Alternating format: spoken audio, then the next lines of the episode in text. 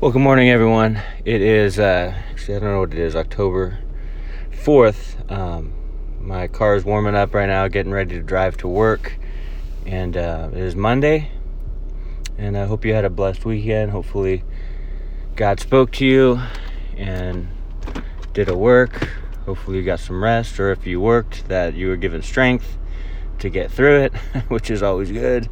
Um, I worked all day Saturday, but then was blessed to have uh, Sunday off after church. I found out after church that I was able to take the day off, which was a blessing um, to hang out with family. Uh, but as I was reading this morning, I was actually in Luke. But then I, uh, I'm reading this book by Franklin Graham on the life of his father, Billy Graham. And one of the verses that really stuck out to me was uh, Joshua 24:15 from that book. And it is Joshua 24:15 says, "And if it seems evil to you to serve the Lord, choose for yourselves this day whom you will serve, whether the gods which your fathers served that were on the other side of the river, or the gods of the Amorites in whose land you dwell. But as for me and my house, we will serve the Lord." And so, really, what this has to do with is um, allegiance. like, who do you serve. Now, um, I'm backing out here in my driveway, so if there's noise, um, it, it, looked a little bit different externally um, in Joshua's day, right? They were, were actually like uh, graven images. They were things that you could see to worship. They were, you know, there were a plethora uh, of gods. And when you talked about idolatry and whatnot and uh, false gods, uh, you know, this is what people thought of. But today it looks a little bit different, maybe a lot bit different, but it's the same truth and the same concept, really, which is people serve and worship and focus on so many other things other than the Lord. They serve other things, they worship other things.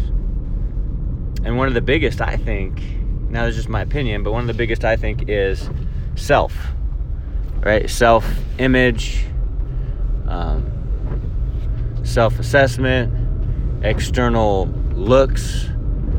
People worship other people. I, I remember years ago when I was uh, when I was actually going to the gym every day, um, I, I, would look around at the people working out, and a lot of them,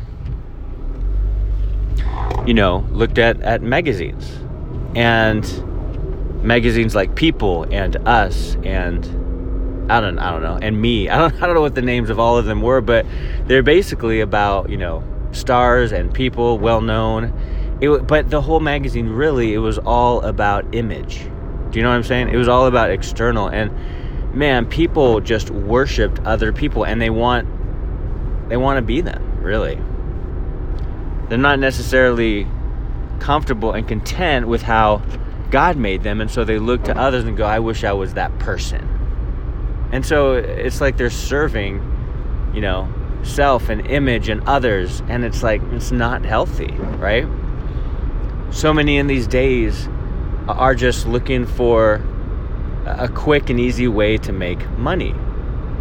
And so all they want to do is just make money at the expense of serving God. So they're really subservient to the love of money. It, it really drives them and leads them. And at the same time, they're never content because they just want more and more and more.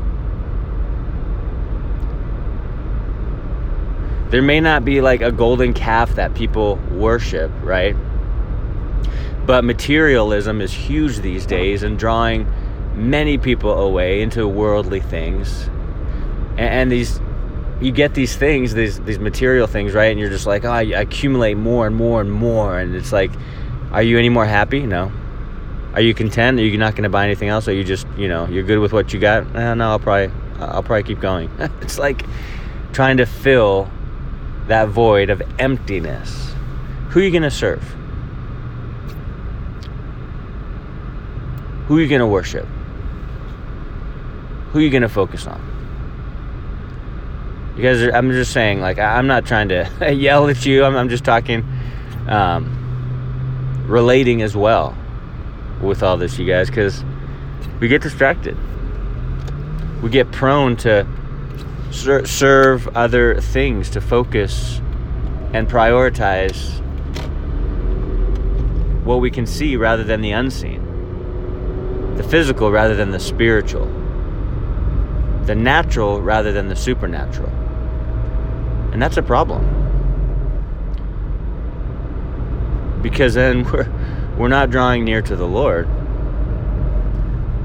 We're trying to find our, our worth, our identity, our fulfillment from everything else other than the Lord because we're serving culture or society or trends. It's like, I love what Joshua said.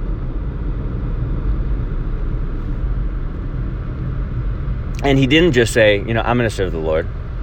I don't know about my family, but I'm going to serve the Lord.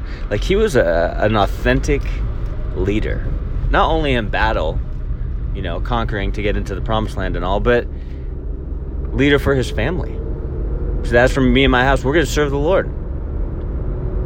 Period. People serve all these other gods, they serve all these other things, they have all these other idols. But yeah, we're going to serve God. Pretty emphatic. And really, I think that's how it should be in our outlook. Our outlook should be emphatic. Like, yeah, I'm going to serve the Lord, period. Like, that's it. I don't know what you're going to do, but man, we're going to serve God. Don't you love that? I love that heart. I love that Joshua really, you know, purpose in his heart to serve the Lord. Because there were all these other gods, right? There were all these other temptations to be uh, lured away uh, from the faith. And Joshua could have taken him. His family could have been swept away, but he purposed in his heart. I, mean, I just think of Daniel, you know. um, Daniel, I think was 1 8, purposed in his heart not to defile himself from the king's delicacies. He purposed in his heart to not do something, right? And here, Joshua is purposing in his heart to do something specific, which is to for him and his household to serve the Lord. And for me, I'm like, that's I want that to be my cry and my call as well. I want that to be in my heart on a consistent basis. Yeah, me and my family, we're going to serve the Lord. And I love you guys because over the years, I mean, our daughters are seven and eight years old, two daughters, and um, they've traveled all over the place. You know, they've they travel so much, you know, for vacation and for ministry, like a lot of ministry stuff. And they're so good and adapted to that. And it's like every time we do something like that, they're just awesome and they're able to go to different churches and get along with all the kids. And uh, uh, just, it's amazing. And I, and I think about it and I'm like, man, Lord, and I often think about this. And I go, Lord, it's not just, I'm like, a, you know, I'm a pastor, I'm a, a Christian, and, and, and also there's my family. It's like, nah, we're a ministry family. Like, we're in this together. We each have a place and a call to be used by God. You know, my wife does for the women, for worship, my kids do to uh, bless the other kids to be able to sing worship and, and to have those boundaries to where they're like, no, we're not doing that. We're not watching that because you we're teaching it. I'm just saying, like, we're in this together. Like, I, I, look at Joshua and I see what he said, and I'm like, yeah. He's like, our family knows what we're all about. Like, this is what we're doing. We're serving the Lord. And he was a leader. He was a spiritual leader, and that's what a man is supposed to be. And there's a, often an imbalance where the woman or the wife takes the lead. And it's not how God designed it. And so there needs to be a, I mean, even, you know, even within marriage, there, there's got to be, we got to fulfill our own God given biblical roles, which is the man spiritually leads. Well, he can't lead if the wife doesn't come under his spiritual leadership. Well, she's not going to come under his spiritual leadership unless he leads. So, guess what? We both have a word from the Lord in the Word. And I, I don't know, I just look at this one like, simple phrase of Joshua and I go, Yes, Lord, I got to do that. That's, that's the point. Me and my house, we're to serve the Lord.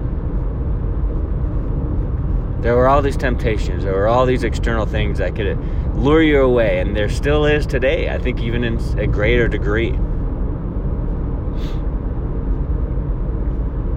So I want to say every day, yeah, as for me and my house, we're going to serve the Lord. They're doing that, they're doing that, they're all about that, but we're all about Him. I think that's so important. Don't you? I think it's so important to lead that way. You know, as a family, sure, uh, but also individually. You know, I love how Joshua included his family. Like, we're going to serve the Lord.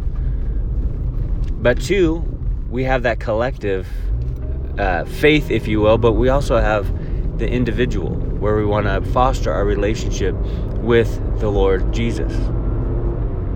And be, you know what? I'm going to be about Him first today, right now. Like, I'm going to serve Him today.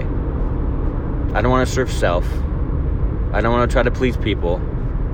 I don't want to follow these materialism, this, these idols, this love of money, all of it. You know, I don't want any of that. I just want to serve the Lord today. And man, when you do that, when you start every day like that, it, it's such a uh, uh, what is it? It just really starts the day off right and helps you throughout the day to focus on and hone in on Jesus and the spiritual and his truth. And that's I don't know, that's just one way to um, to really stay grounded and to set yourself up for spiritual growth. It's a blessing. You guys, I hope you have an amazing Monday and we'll talk to you tomorrow. Take care.